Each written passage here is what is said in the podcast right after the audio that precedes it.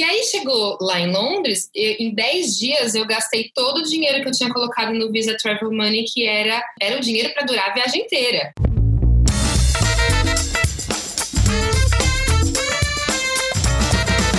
Bem-vindos ao Guarda-Roupa Móvel, o espaço onde a gente fala de estilo de vida, de nomadismo, de intercâmbio, de expatriação para viajantes compulsivos e pessoas que vão em busca de um pedaço de si por esse mundão enorme que a gente vive. Hoje eu tenho mais uma convidada. Essa é só a primeira participação da Evelyn nesse podcast, porque ela vai voltar. ela vai voltar. Já me convidei, já. O assunto rende, né, Evelyn? Com certeza. A Evelyn é a minha musa das finanças, mano. A garota manja, tem até um bônus da Evelyn lá no guarda-roupa móvel, ensinando a viajar sem se endividar. Porque é uma pessoa que não só estuda a teoria e ensina outras pessoas, mas aprendeu com a própria própria prática, né, Evelyn? Uhum. Já viajei me endividando, já viajei sem, sem me endividar também, né? Então eu sei dos dois lados e viajar sem se endividar é muito mais divertido, olha só. Muito bom. Evelyn, pra gente começar daquele jeitinho, qual é a coisa mais importante que quem tá escutando o guarda-roupa móvel agora precisa saber sobre você? Vocês não vão conseguir ver essa gravação, mas a cara da Evelyn foi impagável.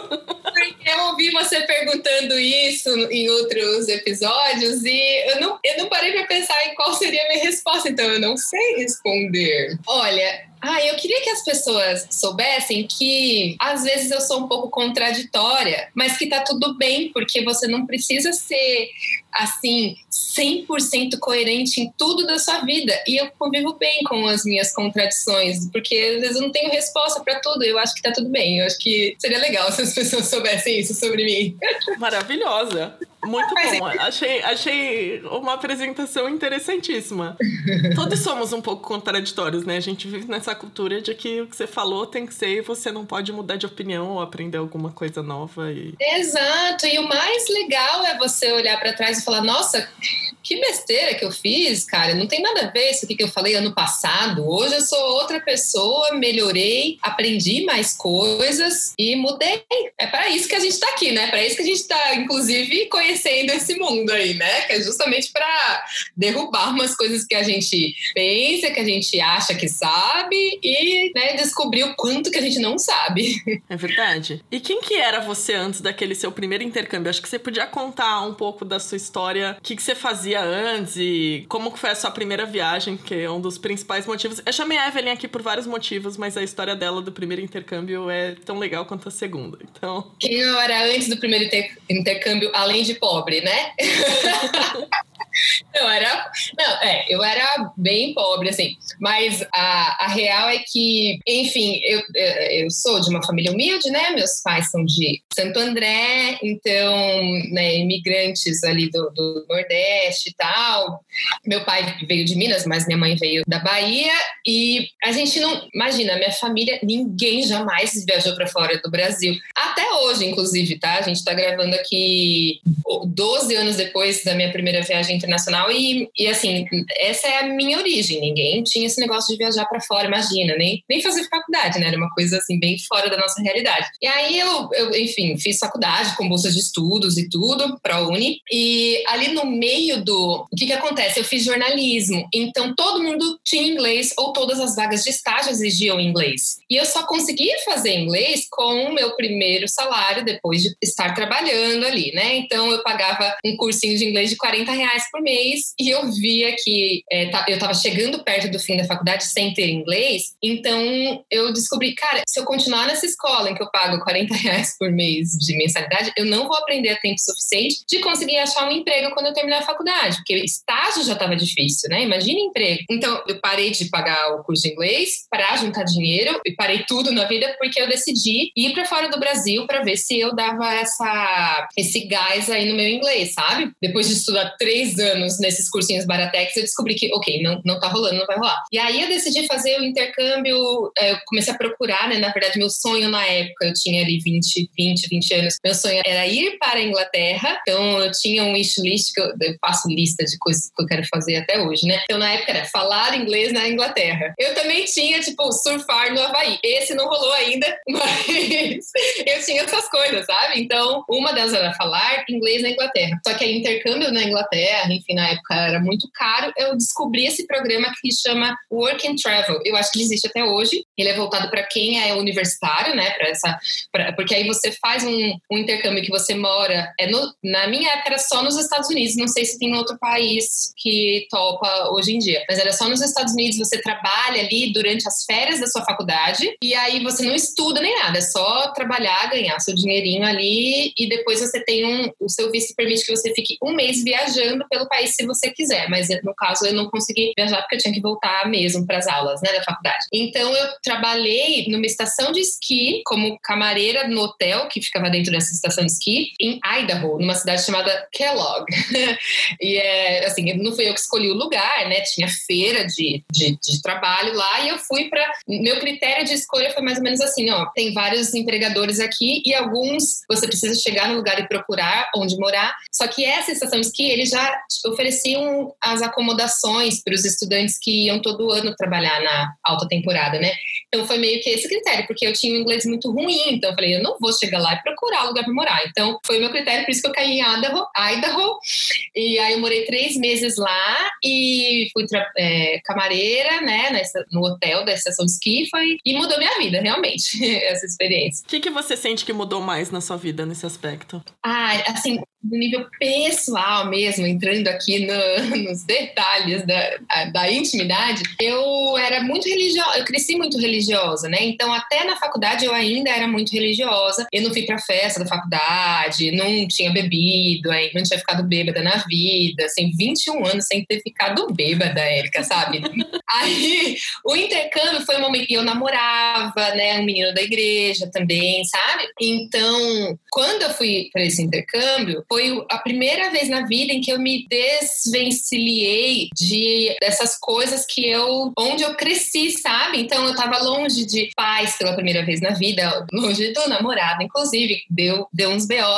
É, tava assim, fora é, sem estar na igreja, né, todo final de semana, com outras pessoas com outras culturas de verdade, inclusive os próprios estudantes brasileiros que estavam lá junto comigo, e aí eu bebi, então conheci o mundo, conheci outras formas de viver diferentes das que eu tinha crescido até a, aquele momento, sabe? Então, transformou a minha visão, ampliou, assim.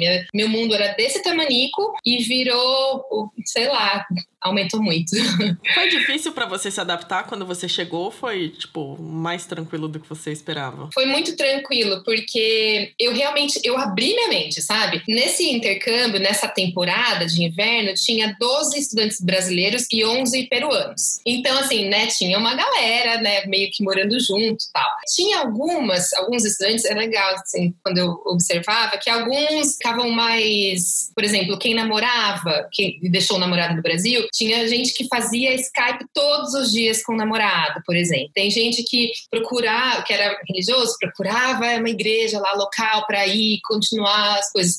Eu não, eu fico a mente aberta para toda para mudança mesmo, assim, sabe? Então, me deixei levar para viver 110% do que aquela experiência poderia me, me entregar, sabe? Eu, eu aprendi a esquiar. No, no final dos três meses, eu já tava, tipo, indo nas Black Trails, que são as, as trilhas mais difíceis, né? Então, assim, não, nunca esquiei na vida, talvez eu nunca esquie de novo, mas eu vou aprender esse negócio. Caí, muitas vezes fiquei roxa demais, assim, mas eu aproveitei sabe, real. Então, zero problema. Na verdade, o problema que eu tive foi no finalzinho, porque foi como se fosse um, um Big Brother, assim, sabe? Que, eu, que a gente viveu ali. Aí no final, eu tava, cara, eu gostei muito dessa vida. Não era, não era muito vida real, porque quando você tem uma experiência, você sabe que tem data para acabar, você experimenta de um jeito diferente. Então, não era a vida real. Mas ao mesmo tempo, os Estados Unidos têm tantas comodidades e a independência que eu obtive ali? A liberdade de ter meu próprio dinheiro, fazer o que eu quisesse, a hora que eu quisesse. É, e eu sabia que de volta ao Brasil eu não, não ia ter isso, eu meio que ia voltar para as caixinhas que eu ocupava aqui. No final, deu, deu ruim, assim, de eu ficar mal, sabe? No finalzinho da viagem lá, e depois que eu voltei aqui foi difícil. Agora, a minha adaptação chegando lá, zero problema. A volta para você foi muito mais difícil do que a ida, então. Foi muito mais difícil. Foi muito. Porque eu voltei assim, foi a única vez de verdade que eu pensei, cara, eu acho que eu não quero, não sei se eu quero continuar morando no Brasil. Por causa dessa, dessa, é assim, foi meio uma ilusão, porque eu realmente, a experiência que eu tive não era muito vida real. Imagina, 20 estudantes morando meio que perto e festas e dinheiro, sabe? Então, sem as responsabilidades muito reais, assim, de quando você tem, tem, tem uma vida estabelecida no lugar, né? Só que aí eu voltei meio assim, eu acho que eu quero essa vida. Só que aí no Brasil, voltei a morar com os meus pais, voltei pro meu namoro que eu tinha e tal. Eu voltei desempregada, então eu não tinha dinheiro para não tinha o dinheiro que eu tinha nos Estados Unidos. E com a faculdade, eu tava no último ano da faculdade, tipo, penúltimo semestre, penúltimo semestre foi muito chato, era meio uma repetição de tudo. Eu não tinha emprego, então eu tinha que sair de casa, tipo, tirar o pijama às 5 da tarde, tomar um banho e ir para a faculdade, que era meio longe, né? Então era muito difícil. Eu faltei muito na faculdade, eu quase perdi o semestre porque eu não queria, porque era muito difícil eu ver sentido em continuar indo para a faculdade, sabe? E aí eu tenho até os meus amigos, Felipe e Elmo, colocaram meu nome, um monte de trabalho lá para garantir. E aí depois eu voltei, depois eu arranjei é, estágio, né? De novo, voltei a trabalhar. Aí meu, minha motivação voltou. Então eu recompensei os meus amigos no último semestre, mas o penúltimo semestre foi muito difícil. Meu relacionamento ficou muito abalado por causa dessa distância, porque eu realmente dei uma causada enquanto eu estava longe. Gente, difícil. Até hoje, Erika, quando alguém fala, ah, é, vou fazer um intercâmbio, mas nada vai mudar no relacionamento, a gente né, vai continuar normal. Eu, eu, eu dou um, um, sabe, assim, eu acho que era melhor se dar um pause, melhor dar um tempo, assim, sabe, no relacionamento. E depois volta, só pra voltar, volta, mas dá, dá, essa, dá esse pause, assim. Nessa idade, né, eu tinha 20 anos, gente, 20, 21 anos. Agora não, né, com 33 anos nas costas, não faz sentido. Mas na, quer dizer, não sei, né? Depende aí do, do caso. Mas na época não fazia sentido permanecer assim o relacionamento, não. E você conseguiu dessa vez ir, voltar e, tipo, sem dívidas, regradinha. É, porque eu tinha muita consciência da minha pobreza, sabe? então eu tinha, assim, eu ganhava 600 reais de bolsa no estágio que eu fazia. Desde que eu tinha começado a trabalhar, eu já guardava uma graninha. Então eu tinha ali uns dois mil reais guardados desde os 18 anos que eu, né, eu tava, ou seja, eu tava uns dois anos juntando um dinheirinho, cinquentinha, cem por mês, desde que eu comecei a trabalhar. E quando eu decidi fazer esse intercâmbio, foi assim, no mês, em junho, eu falei, vou para os Estados Unidos, vou para os Estados Unidos. Quer dizer, vou fazer um intercâmbio em algum país que fala inglês, que eu preciso aprender inglês. E aí, imagina, meus, meus pais, coitados, eles não tinham como me ajudar, porque, né, não tinha dinheiro, assim. Então eu só virei para eles e falei, ó, oh, daqui seis meses eu vou fazer uma viagem, vou ficar três meses morando nos Estados Unidos. Isso depois que eu já tinha corrido atrás de, de da feira, de, de, de, de trabalho e tudo, né? E aí eu só falei para eles, ó, oh, eu não preciso que vocês me ajudem com dinheiro, eu vou pagar tudo sozinha, mas quando eu voltar, eu vou estar desempregada, então eu preciso da ajuda de vocês só para pagar o ônibus para eu ir para a faculdade na minha volta enquanto eu estiver desempregada, beleza? Eles, ah, Evelyn, você só inventa mesmo, né? Mas beleza. Então, topei e aí, aí eu aumentei, assim, mais radicalmente minha poupança naqueles meses até o intercâmbio, né? Então, eu guardava 400 reais do meu salário de 600, sabe? Eu não comia um cachorro quente na faculdade, sabe? Mas porque aí eu consegui juntar o dinheiro suficiente para pagar a agência de intercâmbio, para comprar os dólares para levar, porque até eu começar a trabalhar e receber meu primeiro paycheck, né? E é umas duas semanas assim. Então eu tinha que ter um dinheirinho para sobreviver aí no, nas primeiras semanas chegando lá. Aí eu lembro que a passagem, eu fiz um crediário da passagem no Unibanco. Ai, que delícia, né?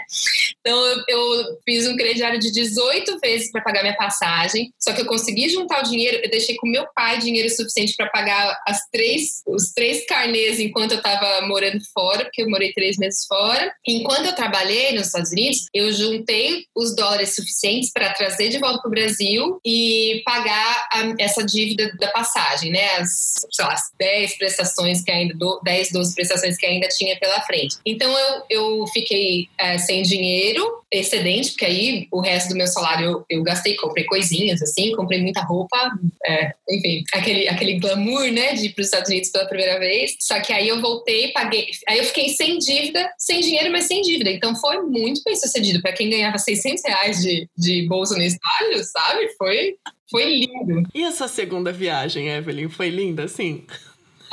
Esse intercâmbio?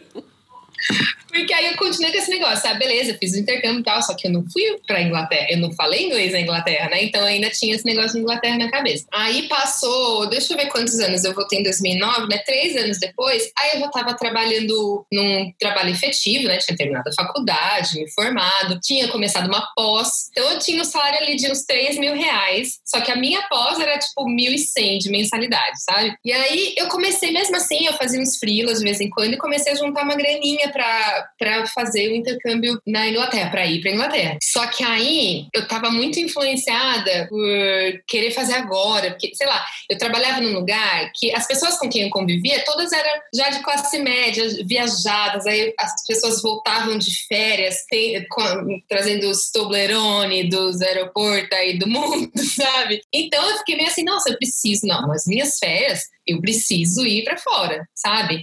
Só que eu tava juntando um dinheirinho para fazer esse. Aí eu queria, na Inglaterra ia ser assim, curso de inglês mesmo, né? Aqueles de quatro semanas. Só que, só que eu tava juntando dinheirinho e aí eu resolvi trocar de carro an, alguns meses antes do intercâmbio. O carro que eu tinha era um carro bem baratinho, né? E eu dei perca total nele que eu me envolvi no acidente recebi o dinheiro da indenização de seguro, só que em vez de comprar um outro carro na mesma categoria, não, eu comprei um outro carro com, pelo dobro do preço. E aí toda a poupança que eu estava juntando para o intercâmbio para Londres, eu usei no carro. E aí, o que, a Evelyn deveria ter feito? Ok, vou adiar um pouco o intercâmbio de Londres, né? Vou juntar dinheiro e depois eu vou. Não, eu mantive a mesma data da viagem. Então, o que, que eu fiz? Porque na minha cabeça eu tinha que fazer naquele momento, porque tinha que fazer naquele momento. Não tinha, né? Mas na minha cabeça, na época, eu tinha, imagina, sair de férias e não viajar para fora, sabe? Aí, eu peguei um empréstimo para fazer o intercâmbio de Londres. Só que eu ainda estava pagando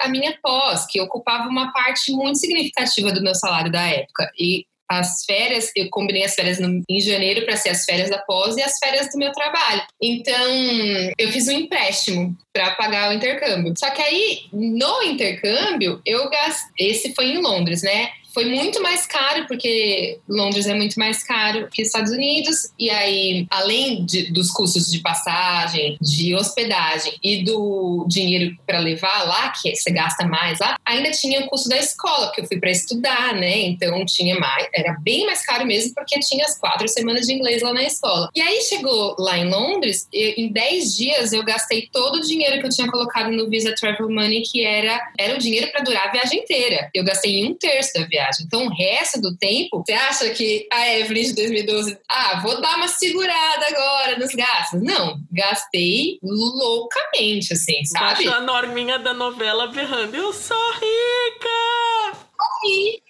Tipo, eu descolei da realidade. É, foi aquele negócio, né, Erika? Como eu já fiz uma viagem e já deu certo, né? Eu, essa aqui vai dar certo também. Só que eu não fiz por onde dar certo esse segundo intercâmbio do mesmo jeito que deu o primeiro. Porque o primeiro eu me esforcei. O segundo eu achei que eu já tinha um salário milionário de 3 mil reais por mês, que dava. E assim, a minha filosofia de vida é que você pode fazer tudo. Você pode mesmo, você pode, tudo que você quiser imaginar, você consegue. Só que você não vai fazer tudo ao mesmo tempo. Só que na época eu queria trocar de carro, ter um carro melhor, queria fazer pós-graduação e fazer o intercâmbio nas minhas férias e tal. Era muito para minha realidade, da minha capacidade de pagar ali, sabe? E, e assim, não só fazer o intercâmbio, como gastar lá como se eu tivesse amanhã, sabe? Mas o amanhã chegou e a fatura também. Aí quando eu voltei pro Brasil, junto comigo chegou minha fatura do cartão de crédito que eu gastei lá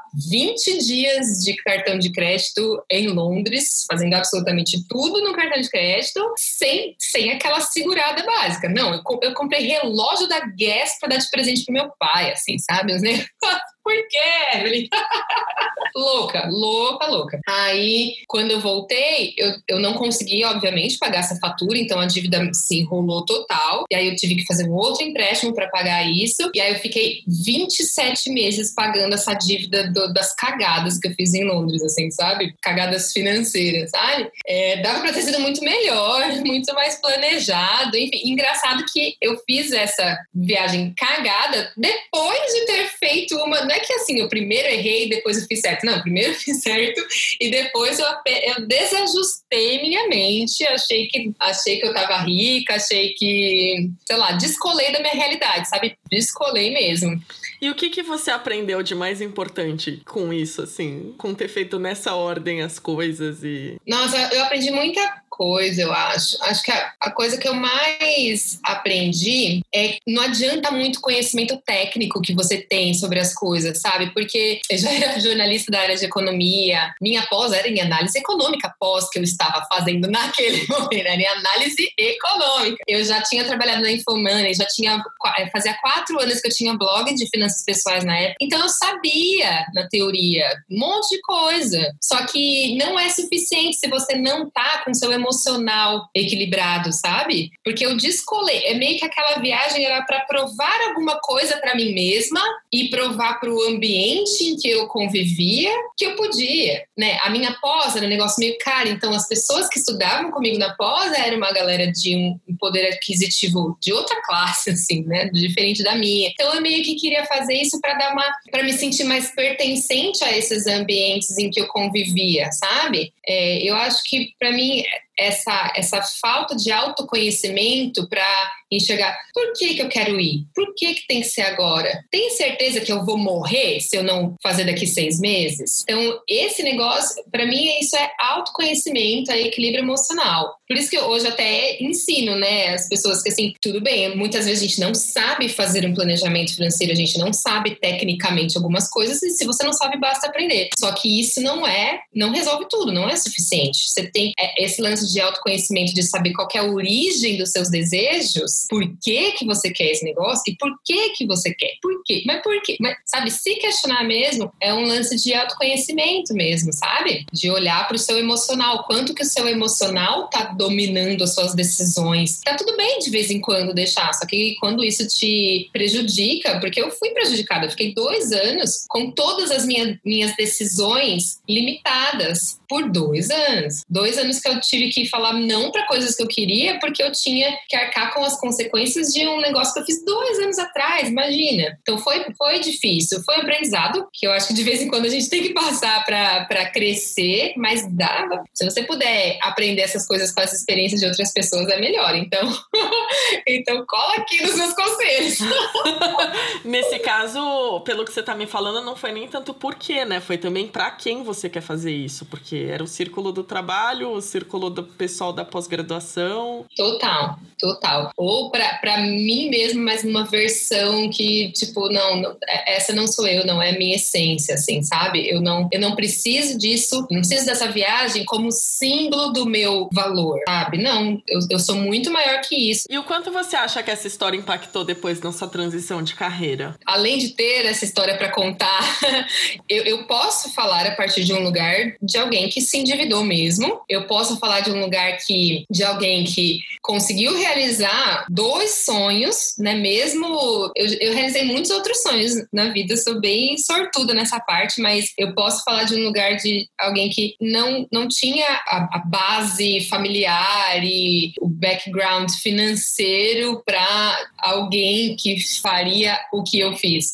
sabe? No intercâmbio, os meus outros colegas brasileiros que fizeram intercâmbio, os pais deles tinham pagado a viagem para eles. Alguns nem trabalhavam ainda, sabe? Alguns trabalhavam, mas outros nem tinham precisado começar a trabalhar ainda, sabe? Então, e mesmo assim, eu tava lá, eu fiz, eu consegui, aprendi. É, é possível mesmo. Isso me fortalece essa crença em mim de que com planejamento você consegue tudo e você consegue aproveitar e, e viver as experiências, sabe? Então, eu acho que essa é meio que a base do que eu ensino hoje para as pessoas, sabe? Que você pode, pode, você pode tudo, mas vamos aqui, senta aqui, vamos ajustar essa, essa mentalidade, vamos dar uma olhadinha no. Vamos exercitar um pouquinho o seu autoconhecimento, vamos dar uma ajustadinha aqui no emocional e vamos aprender aqui tecnicamente, praticamente, como que você faz, como você ajusta o seu orçamento e junta o dinheiro, onde você coloca esse dinheiro, onde aplica para você realizar esse sonho daqui X tempo, sabe? Então, se eu pensar assim, eu acho que foi uma bela de uma base para tudo que eu faço hoje, que eu ensino. E isso foi uma coisa que te motivou a trabalhar com isso, ajudar outras pessoas? Acho que compõe, acho que compõe, sim. Tem muita coisa que compõe, né? Porque hoje eu trabalho ensinando mulheres, então quando eu vejo assim mulheres deixando para depois os seus sonhos por falta de ter poder sobre o próprio dinheiro delas, é, eu acho que isso é, é o grande motivador, né? E aí a parte das viagens dos intercâmbios era um negócio muito meu. Eu sempre tive muito, não sempre, tá? Porque quando eu era criança nem imaginava, mas em algum momento ali da adolescência, final da adolescência, início da vida adulta, eu descobri que tinha um mundo aí, que tinha outros países além do Brasil e que talvez eu poderia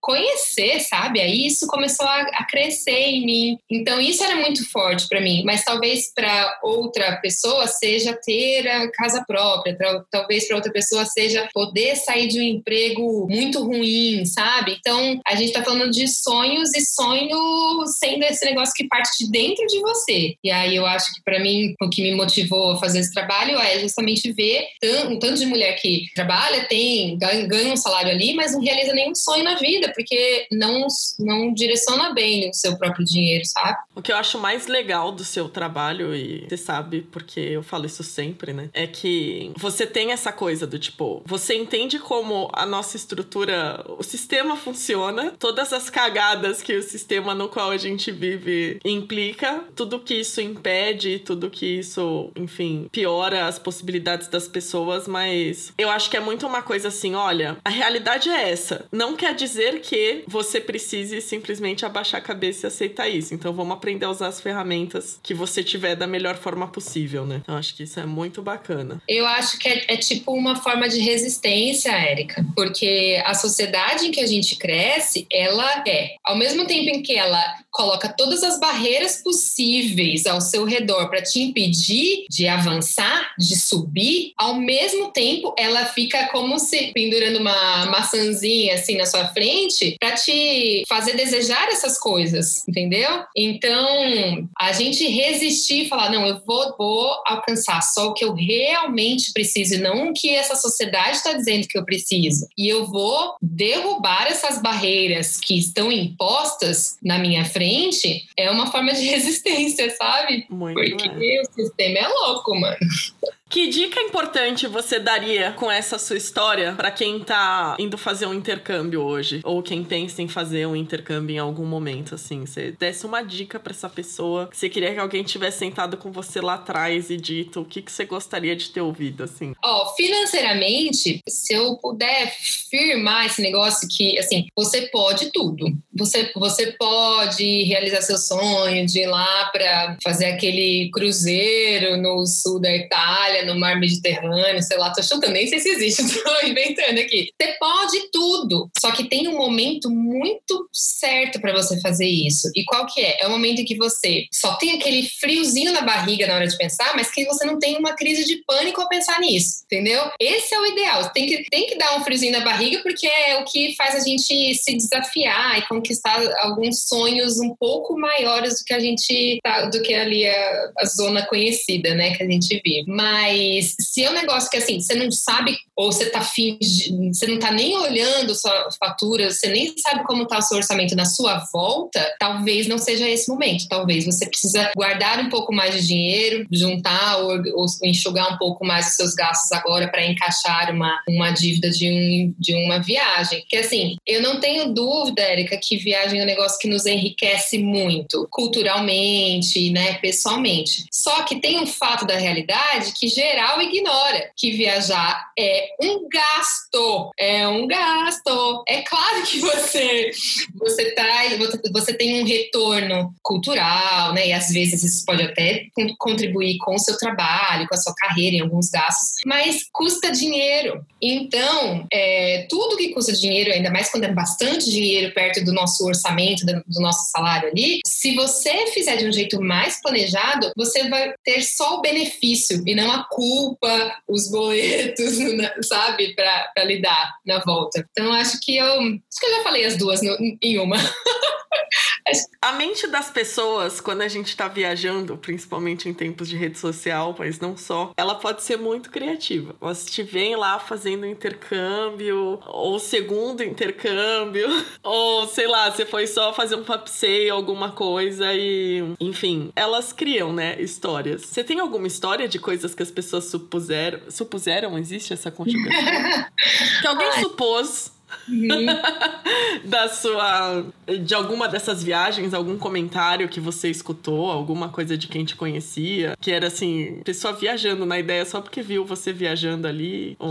Ah, acho que sempre, né? Aquele negócio de ah, as pessoas só veem as pingas que eu tomo e não os tombos que eu levo é muito real. Eu não sei se alguém, se alguém falou assim na minha frente, né? Nas minhas costas, provavelmente. Mas eu não me lembro de nenhum, nenhum caso assim mais específico. Mas é, a galera costuma comentar, ah, é só viaja, né? Ah, tá sempre viajando. Mas é muito isso, assim. Ninguém sabe de verdade o que você fez para estar lá. Eu até fiz um post esses dias que as, algumas pessoas viram como recalque. Mas não é recalque. É assim, eu, o que, que eu falei lá? A pessoa que está na sua timeline viajando toda hora pode ter se endividado para fazer aquela viagem. A minha ideia para te, te fazer pensar sobre isso é que às vezes você está endividada ou você tem outras prioridades na vida, sabe? Às vezes você está tipo, fazendo uma transição de carreira, você está comprando uma casa, você está com um filho doente, sabe? E então tá tudo bem você não viajar, porque você está tá com outras prioridades. Eu tenho tenho conhecidos que não, né, amigos de infância que não têm esse desejo de viajar e tá tudo bem, sabe? É, as pessoas estão enfrentando outras batalhas lá, mesmo postando uma foto bonitinha viajando a cada, dois, é, cada dois meses a pessoa tá viajando para outro lugar, sabe? Então,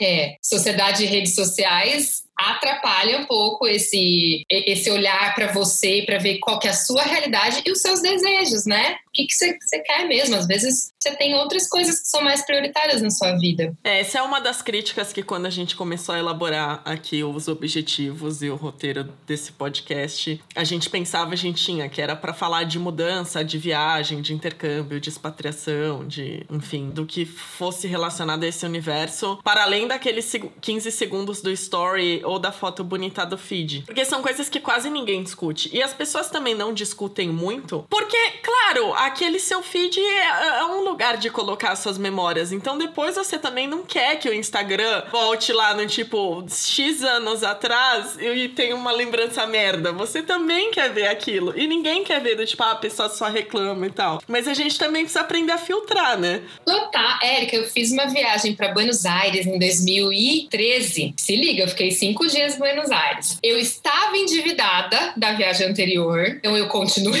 endividada e fiz essa viagem para Buenos Aires cinco dias. Eu tava no poço emocional da minha vida, porque eu tinha levado um pé na bunda que eu levei um tempo, fiz terapia e tudo, mas foi o momento mais trevas da minha vida é, em 2013. Quando eu cheguei lá, eu tava na TPM num nível assim, é, sei lá, tem alguns momentos. Isso aconteceu um pouquinho nessa última viagem que eu fiz para Boston. Eu levei dois dias para começar começar a gostar da viagem, porque eu tava na TPM, meu marido tava num congresso, então eu tava sozinha, num frio tal. Em Buenos Aires, mesma coisa, choveu, eu tava na TPM, tava achando tudo uma bosta. Então, assim, não vou dizer que não valeu a pena ter feito essa viagem, mas foi horrível, entendeu? Foi horrível.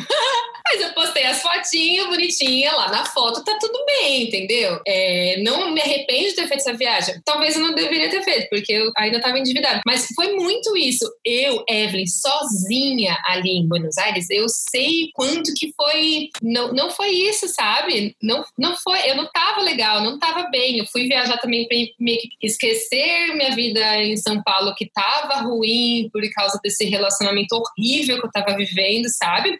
Então, ó, fico até meio abalada só de lembrar das emoções, das sensações que eu tive durante a viagem, sabe? Então, mano, desapega do que as pessoas estão fazendo, do que você tá vendo as pessoas postarem nas redes sociais. Porque quem me viu lá tirando uma fotinho com a Mafalda lá, no, lá em Buenos Aires, é, só viu, nossa, que linda, Evelyn, tá super magra. Eu tava magra de tristeza, porque eu tava deprimida com esse relacionamento, eu tava comendo, sabe?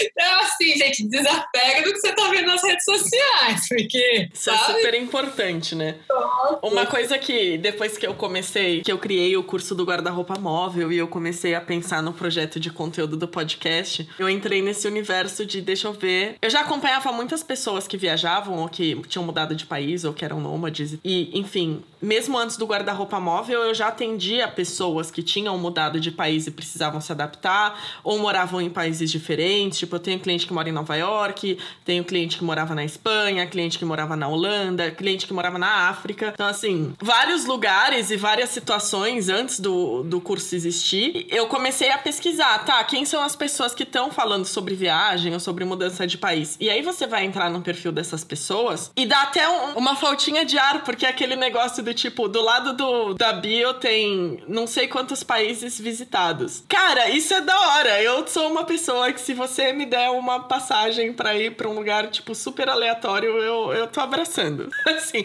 a ideia do guarda-roupa móvel é justamente essa, de tipo, é tá pronta para o que aparecer e posso ir, boa. Dos Sim. meus maiores valores na vida é a questão do tipo, mobilidade e adaptação para mim são fundamentais. Então são coisas que eu priorizo. Só que é um negócio que você olha lá no perfil da pessoa, que ela passou por todos aqueles países e você não sabe em que condições foram aquelas viagens. Se ela aproveitou, se ela não aproveitou, os perrengues que ela passou, se foi legal, se não foi, o que que foi bacana. Então é muito isso, né? De tipo, cara, mas o que que você quer? Porque às vezes você olha e fala, putz, a pessoa já conheceu todos esses países. E meu, tem países que eu não tenho vontade de conhecer. E aí quando eu entro nesses perfis, às vezes eu fico pensando, cara, o mundo é muito grande, eu não vou conhecer, mas eu não quero.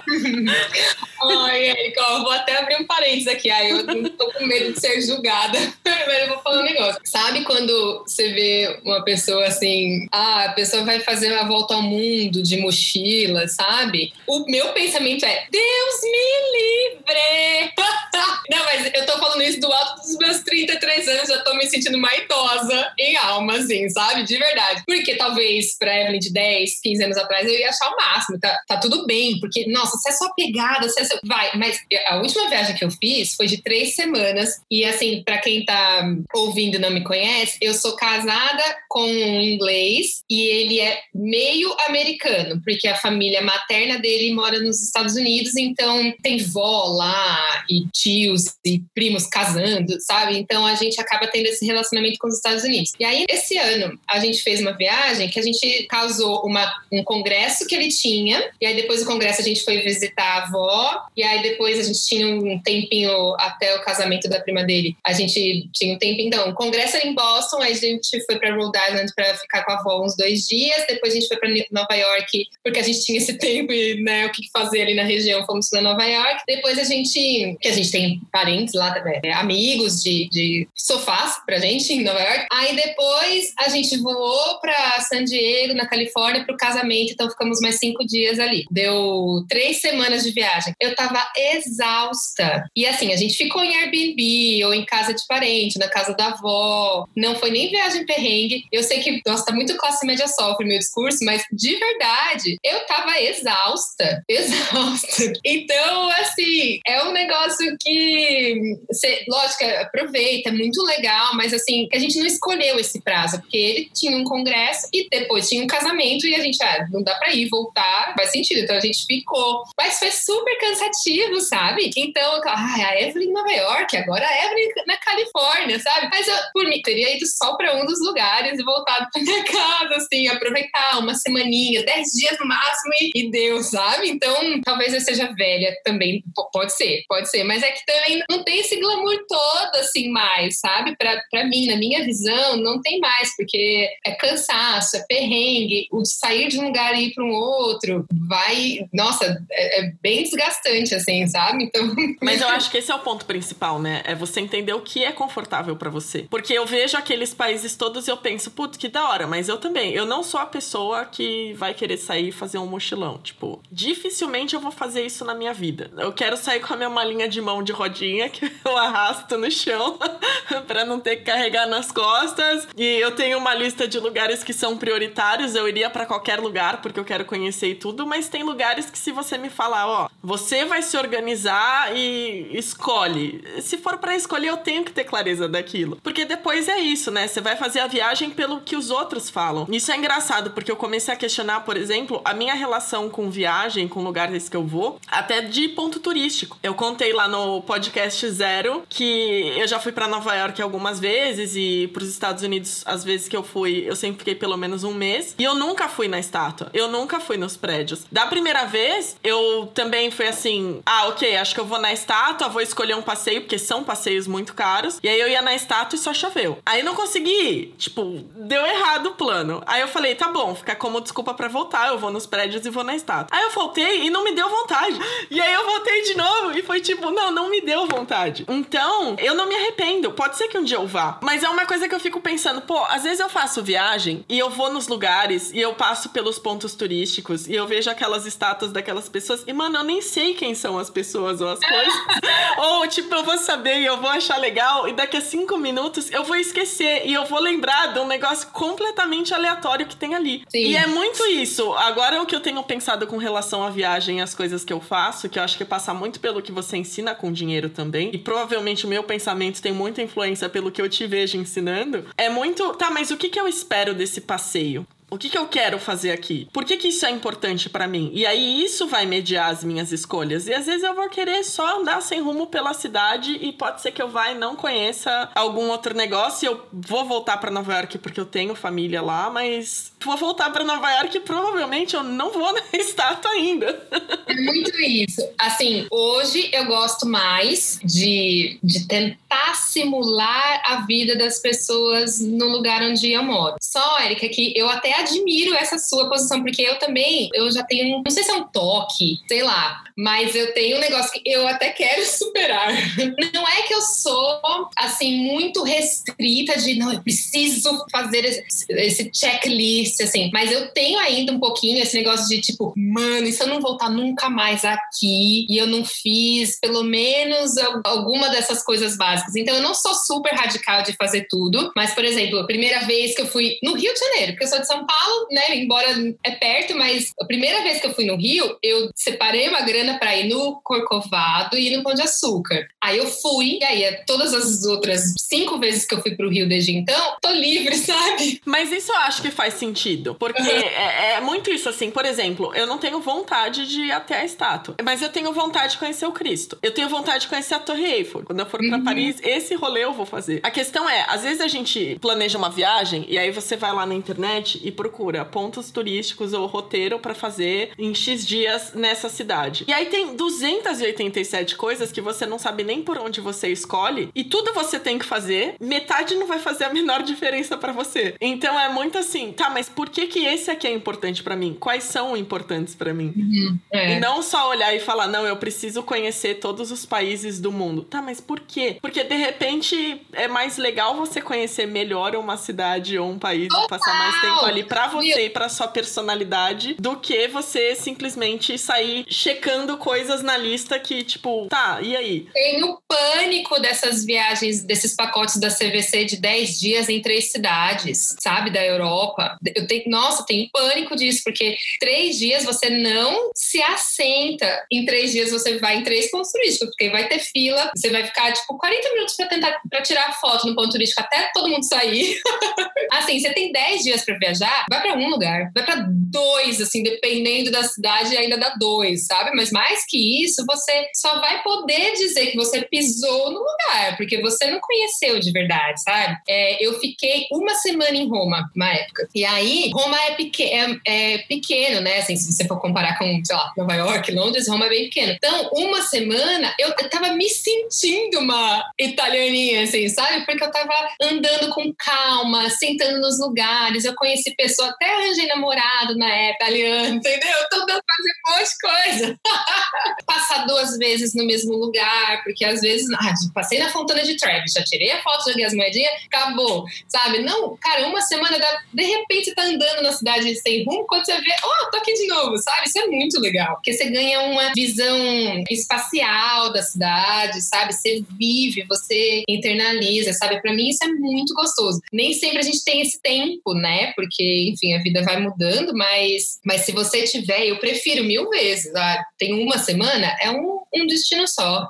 É, eu acho que é o que eu mais tiro é a clareza de, do que cada lugar. Porque também tem lugar que eu não tenho vontade de voltar e assim, ah, passei um dia ou dois e foi ok. Tem lugares que eu acho que esse modelo funciona. O que não funciona, que a gente precisa pensar, é você pegar o roteiro pronto que outra pessoa fez. E aí essa outra pessoa fez porque alguém falou para ela que ela tinha que ir naqueles lugares. E alguém falou para essa outra pessoa. E aí chega no fim do dia tá todo mundo indo para mesmo pro mesmo lugar, pro mesmo negócio assim. E tem um monte monte de ponto turístico que são, sei lá, estátuas aleatórias para quem não viveu aquela cultura e não sabe aquela importância. É que nem nome de rua. Você sabe quem são as pessoas que nomeiam a rua da cidade que você mora? Não, jamais. E a gente visita um monte de monumento, um monte de estátuas a pessoas. E aí você vai lá e você tira foto com aquela estátua e tipo. Que foram ditadores, né? Cara, você vai ficar um dia naquela cidade que seja. Tudo bem você fazer o roteiro rápido se isso faz sentido para você. Mas pelo menos filtra porque senão é que nem mais ou menos como foi a sua experiência do intercâmbio da segunda vez, né? Do tipo, ah, não, eu preciso viajar para fora porque todo mundo na minha pós e no meu trabalho viaja para fora. Como que eu não vou viajar para fora? Não, eu vou para tal lugar e eu preciso fazer tal coisa porque todo mundo vai para aquele negócio. Sim. Mas aí você nem gosta daquilo. Então é, é muito de voltar para si, né? E voltar a filtrar. E eu acho que é um aprendizado, é um exercício pra gente aprender com o que o outro ensina e pegar as inspirações daquilo que ele mostra da própria vivência e filtrar, tá, isso aqui é muito legal, isso aqui eu quero fazer, isso aqui eu posso fazer. Não, isso aqui não tem nada a ver comigo. É, uma das da, dos bordões que eu uso no meu trabalho é você colocar o seu dinheiro onde está o seu coração, né? Isso é uma das coisas que, que eu falo com frequência. Mas pode, você pode substituir a palavra dinheiro por tempo também, que é mais valioso ainda. Então, assim, você está colocando o seu tempo onde está o seu coração, sabe? Então, por exemplo, a gente foi para os Estados Unidos. A gente podia ter, a gente tinha, sei lá, uns,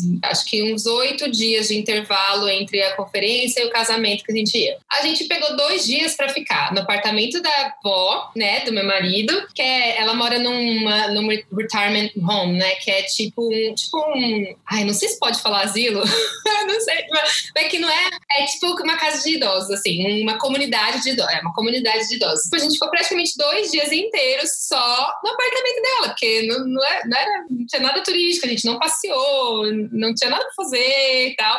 A gente ficou só lá. Então, assim, foram dois dias que a gente ficou aproveitando o nosso tempo convivendo com a grandma, sabe? Então, é, é, ali a gente colocou o nosso tempo onde está o nosso coração. E a gente coloca o tempo e o dinheiro onde realmente vai preencher o seu potinho interno, né? Então, a gente precisa ficar muito atenta onde a gente está gastando esses recursos. E o dinheiro é até menos grave, porque o dinheiro vem mais depois, mas tempo não, né? Então você vai fazer seu próximo destino com base no que em qualquer outra coisa que não seja o seu desejo genuíno, sabe? E tem que tomar cuidado com o desejo também, porque muitas coisas que a gente quer, a gente quer por é, pressão social também, sabe? Que foi o meu caso dessa, desse meu intercâmbio de Londres. Foi uma pressão social, mas na verdade ninguém estava me pressionando. Eu me auto-pressionei, mas por influência do ambiente. Não necessariamente é o que é o que você deveria fazer, pelo menos não naquele momento, sabe? Evelyn, você é uma pessoa que não teve dificuldade de adaptação nem no primeiro intercâmbio, tipo, foi para Roma, arrumou até namorada em uma semana. Tipo... E arrumei em Londres também, só pra for the record. agora eu sou casada, gente. Tá oh, tudo agora. agora passou, essa vida passou, mas eu, era um pouco terrível. Agora ela arrumou um, um britânico no Brasil, né? Já resolvi, né? Eu falo pra ele: em Londres eu tentei pegar um britânico em Londres, só que eu não consegui. Era uma das minhas metas, assim. Mas aí eu peguei um italiano em Londres, mas, mas foi ok. Depois eu arranjei meu britânico para completar a listinha. e como que é, qual que é a sua dica? Como fazer amigos influenciar pessoas quando você não está no seu habitat natural? É, beber, né? Acho que ajuda. Eu preciso beber muito, mas você tem que ir para lugar, pelo menos ir para lugares onde as pessoas estão bebendo, né? Se você não bebe, tá tudo bem, mas é, estar nesses lugares acho que ajuda a descontrair, né? E até porque tem uma, uma coisa assim, até não psicológica, mas enfim, minha amiga psicóloga me explicou uma vez, eu esqueci todos os termos técnicos, mas é porque realmente o álcool diminui aquela partezinha do seu cérebro da inibição. Então você fica mais aberta para conversar com as pessoas. Isso pode diminuir sua inibição, tanto do idioma, né? Então eu lembro, hoje meu inglês é muito melhor do que na época do primeiro intercâmbio lá. Mas eu eu conversava tanto com as pessoas lá que eu, eu não sei como eu conversava com as pessoas. Tem até um caso em Roma, uma história, que em Roma eu fiquei num hostel e aí eu fui sozinha, né, nessa viagem. E aí eu fiz, o carinha que trabalhava no hostel era um romeno. E ele me chamou pra sair. Eu falei, ah, tô aqui, né? Eu saí. Aí a gente pegou na motinho dele, na scooter, como chama? Vespa, né? Passemos, fomos pro Trastevere, que é o bairro mais boêmio depois do Rio. E eu lembro que a gente tomou uma. Eu tomei, sei lá, 80% da garrafa de vinho sozinha. E eu tava falando, ele era romeno, né? Não sabia nada do Brasil. Então eu tava falando, eu falava, comecei a explicar sobre é, o processo de colonização brasileiro e que é, os portugueses acabaram com o nosso pau-brasil, sabe? E tipo, tudo em inglês. Eu fico pensando até hoje, como eu falei pau-brasil em inglês? Não sei, não sei. Vai, eu contei toda a história do Brasil pro romeno. Foi tão legal, mas é, o álcool dá uma ajudadinha. Então, isso não é uma apologia ao álcool, gente. Tá tudo bem se você não quiser, mas para mim isso ajuda bastante, assim, sabe? Bastante mesmo. É isso. Ou estar nesses ambientes que as pessoas estão, mas, por exemplo, é, em Londres, as pessoas, quando elas bebem, elas ficam muito mais abertas para fazer amizade, sabe? Então, estar nesse ambiente vai, é, ajuda um pouco, assim, a você conversar. Já é um ambiente propício para isso, então. Ai, tô com aquela sensação que eu falei demais, mas agora já foi, já tá A Evelyn tá tomando só água aqui, que estão vendo. É, As dicas café, muito café, não muito ortodoxas café. do guarda-roupa móvel. Não, mas eu, eu conto todas essas histórias pro meu marido, ele adora ouvir. Então, doidinho também. é, né? A gente se conheceu, eu já tava com 31, ele com 33. Então, não adianta a gente ignorar que a gente não teve uma vida passada, né? Pra tá que certo. isso? Seria... Bom é que já, já conhece, já, já se entende. Exatamente, não enganei ninguém. Ô, Evelyn, conta uma coisa. Nessa história de vou torrar o meu dinheiro em 10 dias, e você falou, ah, nos Estados Unidos também, fiz umas comprinhas. Como que era essa relação com compras na viagem? O que, que você comprava? A pior do mundo, né? A pior do mundo, Érica. Só depois que você entrou na minha vida que eu comecei a ter equilíbrio nessa área. Porque, assim, essa primeira viagem para os Estados Unidos foi, assim, a demanda reprimida da vida. É porque eu nunca tive muito dinheiro e nos Estados Unidos eu tinha um salário para o salário que você. Tipo, o brasileiro sofre um pouco quando pega os seus reaisinhos e transforma em dólar, ainda mais no câmbio de hoje, para fazer as compras. Agora, você trabalhando lá, recebendo em dólar, você consegue comprar muito mais coisa do que você conseguiria se fosse o mesmo salário aqui no Brasil. Porque os produtos são mais caros, serviço é muito. É, os produtos são mais baratos, né? Serviços são mais caros nesses países, mas produto é muito barato. Então, eu fui com uma mala média para esse intercâmbio dos Estados Unidos. Eu voltei com uma mala gigante, não é grande, é uma mala gigante que eu tenho até hoje, que é a que eu uso para fazer minhas mudanças. Então, eu voltei com uma mala gigante só de compra, sabe? Comprar blusa de moletom da Nike, assim, eu comprei Nike Shocks,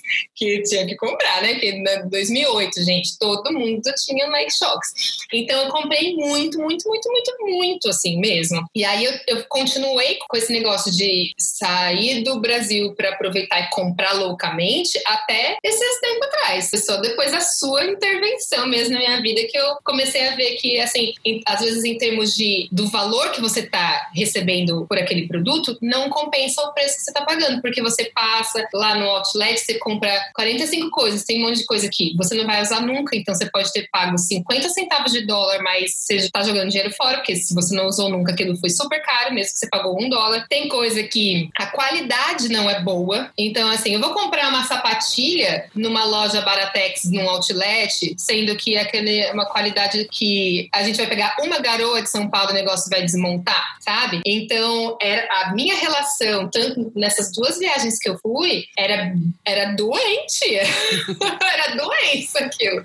Mas eu me curei, graças a Deus. A minha última viagem, é, eu fui para Nova York agora em 2017, eu já tinha feito um brainstorm com você, então eu comprei muito mais assertivamente, sabe? Depois eu fui para os Estados Unidos mais duas vezes e comprei só o que eu tava precisando comprar, o que eu, eu tinha feito a listinha. Ó, tô precisando disso, tô precisando de uma camisa. Se eu achar uma camisa boa, num preço bom, lá eu compro. Se não, eu vou comprar aqui no Brasil. Talvez eu pague, talvez eu pague até mais caro, mas às vezes não, por causa do câmbio hoje em dia, você tem que, a gente tem que parar com essa besteira, entendeu? Porque você fazer o câmbio e mais o IOF e mais o, o seu tempo que você está dedicando a ficar numa loja lá em Nova York, que é a cidade mais legal do mundo, né? Sabe? Então tem muita coisa que às vezes para de compensar. Ainda não tô 100%, eu acho que tem muito que eu evoluir ainda, mas é um aprendizado. E a minha relação já melhorou muito, assim, nossa, muito. Parei de com essas ilusões.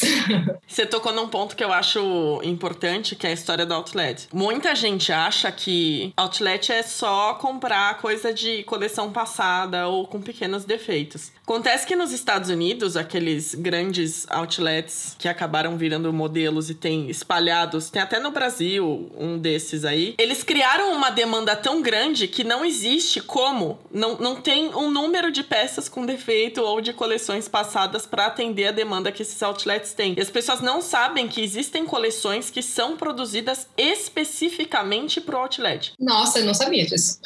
que são as mesmas coleções, é, os mesmos modelos que estão sendo vendidos, só que num material inferior. Às vezes até compensa e o material é ok, mas muitas lojas é, desses outlets são o que eles chamam de factory stores, que são as lojas que fazem essas linhas Bs então, assim, se no, sei lá, vamos supor que você compra uma camisa na loja, na coleção tal. No outlet você consegue comprar o mesmo modelo dessa camisa, talvez eles estejam vendendo 100% algodão na loja normal e. E 100% poliéster no outlet. Às vezes não é nem tão mais baixo, pode acontecer, mas sei lá, às vezes é 50% poliéster, 50% algodão. Então, dá pra achar coisa que compensa? Dá. Mas você tem que ser muito esperto para comprar nesses outlets e, enfim, nessas oportunidades, né? Nossa, tô revoltada, eu não sabia disso. Então, a maioria das pessoas não sabe. E aí elas vão lá no, nos outlets dos Estados Unidos e, tipo, nossa, maravilhoso, vou lá no Woodbury. Paguei 10 dólares nessa camisa que vai durar três lavagens. Tipo isso. Então é muito importante considerar isso, né? Isso que você falou de, ah, é muito barato. É, mas aquilo não vai durar tanto. Eu tenho uma história que eu conto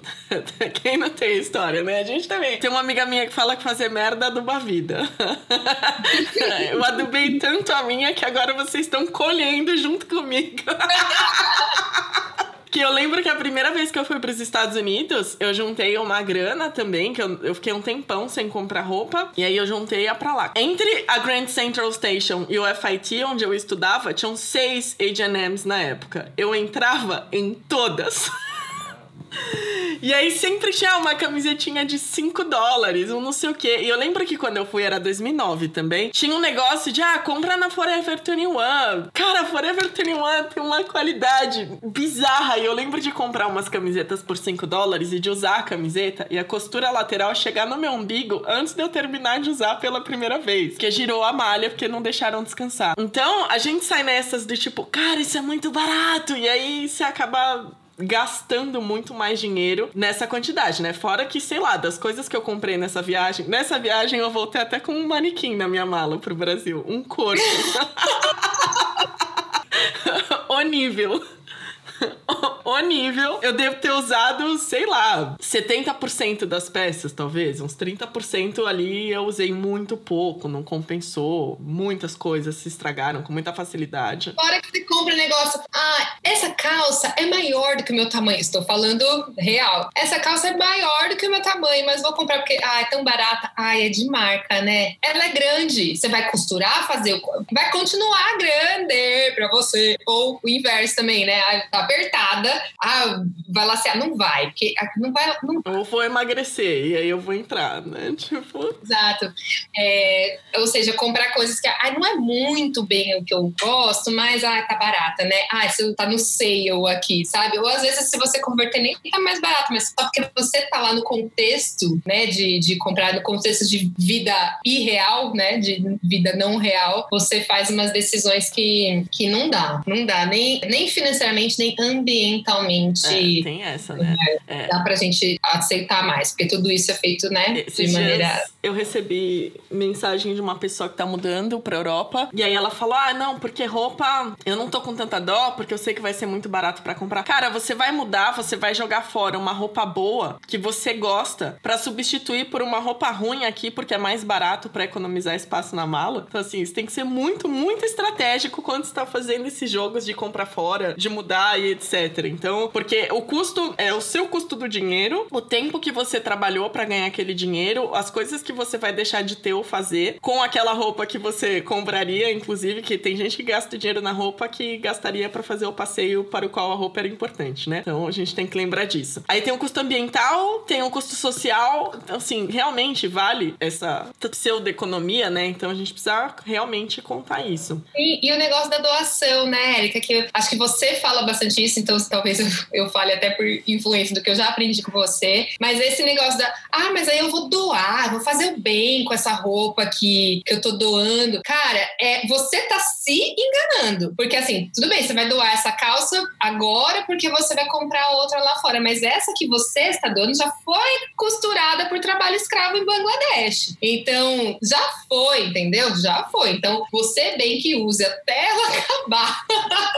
porque, né, é, esse negócio de sair doando, sair doando, é, é meio que mais justificativa para você comprar mais. Porque afinal eu faço bem com ela depois, né? Não, e não tem essa de fazer bem também, porque não tem muito mais para onde escoar. Tem um mini documentário que chama Unravel, se eu não me engano, ainda tá disponível no YouTube, que mostra as roupas que saem, por exemplo, dos Estados Unidos e vão parar, sei lá, eu não lembro, tem uma cidade específica que lida com isso, me escapou o nome agora, mas eles mostram, tipo, as roupas chegando com etiqueta e que não tem muito mais o que fazer e que fim leva aquilo. Não tem! A gente tá só estimulando a produção de coisas que não tem, sabe, é produzir mais lixo pro planeta. Então é muito importante pensar nisso. Agora, pra gente pensar nessa história da mala, das compras e etc., a gente falou de como você fazia as compras e o que voltava, né, dos seus intercâmbios. Com a experiência que você tem hoje dessas viagens, desses intercâmbios, das coisas que você fez, o que, que você deixou de colocar na sua mala? Ou começou a colocar na sua mala que antes você não colocava para suas viagens? Nossa, eu não sei. Talvez o que mudou, assim, é, nesses últimos tempos, nas últimas viagens, foi que, pelo menos as internacionais, eu parei de contar com as roupas que eu compraria no lugar para compor os looks que eu vou usar na viagem. Eu acho que é, é eu acho que foi isso. Porque, não, eu, eu já levo as roupas suficientes. Se inevitavelmente a gente compra uma coisinha ou outra, e se eu compro, eu já saio usando na viagem, né? Beleza. Mas eu não conto com isso mais. Porque antes eu já levava menos coisa para comprar lá. Ah, não, mas ah, eu compro isso lá. Mas aí, às vezes você vai. Às vezes chove no seu primeiro dia. Ou às vezes você decide fazer outra coisa que não vai passar em nenhuma loja. Sabe? Você tem que deixar essa abertura. Você não pode se obrigar a comprar um negócio, porque isso é pressão demais. Sabe? Eu fui num casamento, eu levei todo o look do casamento, do, do, do rehearsal dinner, é muito chique, né? Do rehearsal dinner, vestido, sapato maquiagem, brinco. No dia seguinte, o do casamento mesmo, vestido, sapato e brinco. Já certo. Se eu achasse alguma coisa por acaso que compô, compusesse o meu look do casamento, não, mas não achei também não saí procurando loucamente, não bati, não topei com nada legal e usei o que eu já levei, sabe? Não, não dependo disso. Minha mala já vai completa nesse sentido e um pouco mais inteligente também, no sentido de o, o que, que realmente é confortável para mim na viagem. O conforto fala muito mais alto do que aqui, do que no meu dia a dia. Eu, eu já sou mais do conforto mesmo aqui, né, no meu estilo. Mas lá fora, porque aqui em São Paulo, por mais que eu ande, eu não vou andar oito horas no mesmo dia. E na viagem eu ando até mais, se der, entendeu? Então, o conforto é muito mais importante. Então, acho que eu tô mais é, entendendo a importância disso e que às vezes certos calçados, por mais que sejam legais, bonitinho, que vai sair legal na foto, ou uma blusinha, que é uma blusinha bonitinha, mas ela é um tecido que vai me fazer assar no verão de Nova York e não adianta eu nem levar, porque não vai me fazer sentir confortável mesmo que na foto seria legal, sabe? Então, acho que isso mudou já a minha perspectiva. Tenho bastante a melhorar e tô melhorando. Muito bom. Acho legal você falar disso também, porque esse é um dos maiores erros que as pessoas cometem, né? Ah, vou levar a mala vazia, ou vou levar só coisa que eu já ia me desfazer mesmo, porque depois eu troco. Você vai se forçar a comprar alguma coisa e aí, tipo, o mais ou menos você já tinha no seu armário. Por que, que você vai gastar dinheiro para comprar um negócio mais ou menos de novo? Então, vai garantida e se for incrível, você leva. Só tem que entrar no seu armário aquilo que é incrível. É regra pra vida. Ah, sim, amo. É, o que você se apaixona, né? Eu acho que um bom sinal. Nosso coração dá até um brinco. O problema é que se você é uma pessoa que se apaixona muito, né, pelas peças, mas eu sou difícil. Nessa parte eu sou difícil. É, é, é raro eu me apaixonar de verdade por um negócio, mas se eu me apaixonei porque ele combinou comigo num nível que vai combinar com outras 10 coisas que eu já tenho, aí beleza, aí é sinal que é para comprar mesmo. Fica a dica para quem se apaixona fácil pelas peças. Esse é um dos maiores indícios de que você tá totalmente desconectada do seu estilo. Porque é impossível, né? Mas eu era essa pessoa, né? Essa mala do meu intercâmbio, do primeiro intercâmbio, foi muito isso. Vinha um monte de tênis, Nike Shocks e moletom da Nike, da de, sabe, esse negócio que tudo bem, eu não tinha a menor noção do que era o meu estilo na época. Mas é muito isso, porque os Estados Unidos essas coisas são muito baratas, né? Assim, mesmo. E aí eu, tipo, usava o moletom pra sair de casa, sabe? É que não é o meu estilo, né? Hoje a gente sabe, hoje a gente tem muita clareza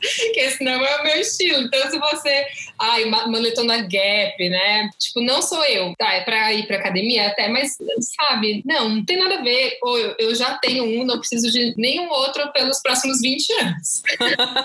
é tipo isso. Aprendeu a passar o filtro do próprio estilo, começou a ficar difícil. Porque não é pra ser fácil mesmo. É pra ter um filtro ali, né? Não é, né? Ah, que bom que você fala isso. Porque eu acho difícil, mas é isso. Tem que ser difícil mesmo, né? Você tem que olhar. Faz um montão de tempo que eu tô procurando uma rasteirinha, mas eu ainda não achei. Então tá tudo bem. Eu vou comprar quando eu passar. Nossa, eu me apaixonei num nível que eu tenho certeza que isso, que isso tem tudo a ver. É, esse item tem tudo é a ver comigo, sabe? E pra é. gente encerrar, o papo tá ótimo, mas acho que a gente já até passou de uma hora aqui. Evelyn, qual que é o seu pedaço favorito? Eu vou perguntar de Londres. Eu sei que você já passou por vários lugares, mas como Londres era um lugar icônico que você ficou esperando, e aí você foi para lá, não sei o que, eu sei que é uma cidade importante para você. Pedaço assim, quem tá indo para lá precisa conhecer. Ou assim, poderia ser interessante, não precisa ser um ponto turístico, que nem a gente falou. Pode ser um negócio, ah, uma coisa que é mais local, uma coisa que quase ninguém conhece. Ou é um ponto turístico que você acha que vale a pena, ou que foi representativo para sua história. O que, que você. Eu, na segunda vez que eu fui para Londres, eu conheci o Hampstead Heath. Peraí. Hampstead Heath. É um parque. Então, é um parque importante, ele fica ali na, no norte de Londres.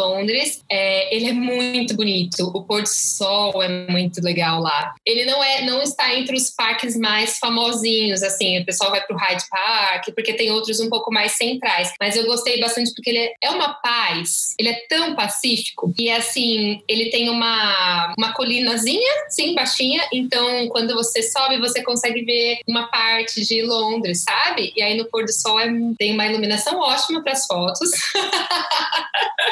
Nossa, eu me senti tão em paz nesse lugar que eu acho que, que Londres é apaixonante por causa disso, né? Porque tem, ela é muito diversa. Nova York também é muito diversa, então dá para você fazer várias, dá para você estar em vários países diferentes, moods diferentes no mesmo lugar. Londres também tem a parte vibrante, tem a parte boêmia tem a parte condado de Wall Street, né? Tem tudo. Essa partezinha, e aí na região do Hampton Heath tem o, o cemitério, né? Tem até a tumba lá do, do Karl Marx. Então é uma região, assim, é uma região bem rica da cidade, mas também muito pacífica. Legal. Gostei muito. Recomendo. Se você tiver tempo, né? Se for uma viagem com mais tempo, para você fazer esse passeio andando, assim, sem pressa, só admirando, né? São é, um parque muito gostoso. Adorei! Uhum. Muito, muito obrigada. Eu quero Evelyn voltar, vai voltar. Vou marcar já. Quando eu volto. Reza lenda ali pra abril, maio, alguma coisa assim, do ano que vem você volta aqui no podcast do Guarda-Roupa Móvel. Parece que vai ter novidade aí, né? muito bom, então. Muito, muito obrigada, Evelyn. Quem quiser te encontrar pra aprender a viajar sem fazer essa cagada de ficar dois anos pagando por um intercâmbio de um mês, onde essa pessoa te acha? É no Instagram, principalmente, né? Evelyn com I mesmo, tá? Evelyn underline Bonfim. Vou colocar aqui na descrição no podcast, vou colocar na descrição do site do Guarda-Roupa Móvel onde o, a entrevista aqui da Evelyn, o podcast dela, tá linkado. E acompanhe, gente, porque é maravilhoso. É, assim. só, só, só, ensinando a lidar com as finanças de um jeito real. Não tem aquele negócio do tipo, para de tomar o um cafezinho, para de comprar seu bolo de pote, não, né? Não, jamais, jamais. e eu, eu, tenho, eu tenho meu equivalente a bolo de pote em todas as viagens que eu faço, né? Então eu sei onde tem o bolo de chocolate com muito recheio. Eu sei onde tem, porque é a primeira coisa que eu busco. Ou o equivalente né? Tipo a Levain's Bakery em Nova York. Nunca sei pronunciar Levain ou Levine Bakery em Nova York. A gente vai nesse lugar porque tem o melhor cookie da face da terra. Então, eu gosto de dica assim, que envolve comida. Muito bem, é do meu time. você falou do roteiro, né? Ah, não segue o roteiro pronto. Se for um roteiro de comida, eu acho que dá pra seguir. Aqui a gente só viaja pesquisando. Uma das primeiras coisas é qual que é o doce típico desse ah, lugar. Ah, sim, sim. Porque toda cidade de Portugal tem um ah, doce, né? é. né? Então, toda vez que a gente viaja por Portugal é. Isso é o que eu mais quero fazer em Portugal. Não conheço Portugal ainda, mas quando eu penso em ir para Portugal, é a comida e os doces, principalmente, que é o que. toda cidade tem seu doce típico. Primeira busca no Google, às vezes é mais de um. Qual que é o doce dessa cidade? Ai, que legal, não sabia dessa curiosidade. eu, eu topo, topo. Faremos esse passeio quando você vier pra cá, então. Bom, me aguarde. Muito bom, muito obrigada. E obrigada para você que estava escutando mais uma conversa dessa. Eu espero você lá no Insta do Guarda-Roupa Móvel. Deixa seu comentário, qual foi seu maior aprendizado. Como que você se relaciona com as suas viagens? Você é do tipo de pessoa que curte um mochilão e conhecer tudo rapidinho? Ou você pensa mais ou menos como eu e a Evelyn e gosta de curtir as coisas com mais calma e prioriza mais a qualidade do que a quantidade das suas viagens? Quero saber. Deixa seu comentário lá no post. Segue a gente no arroba guarda-roupa móvel. Segue a Evelyn no Insta dela também. E a gente gente se vê na semana que vem. Um beijo!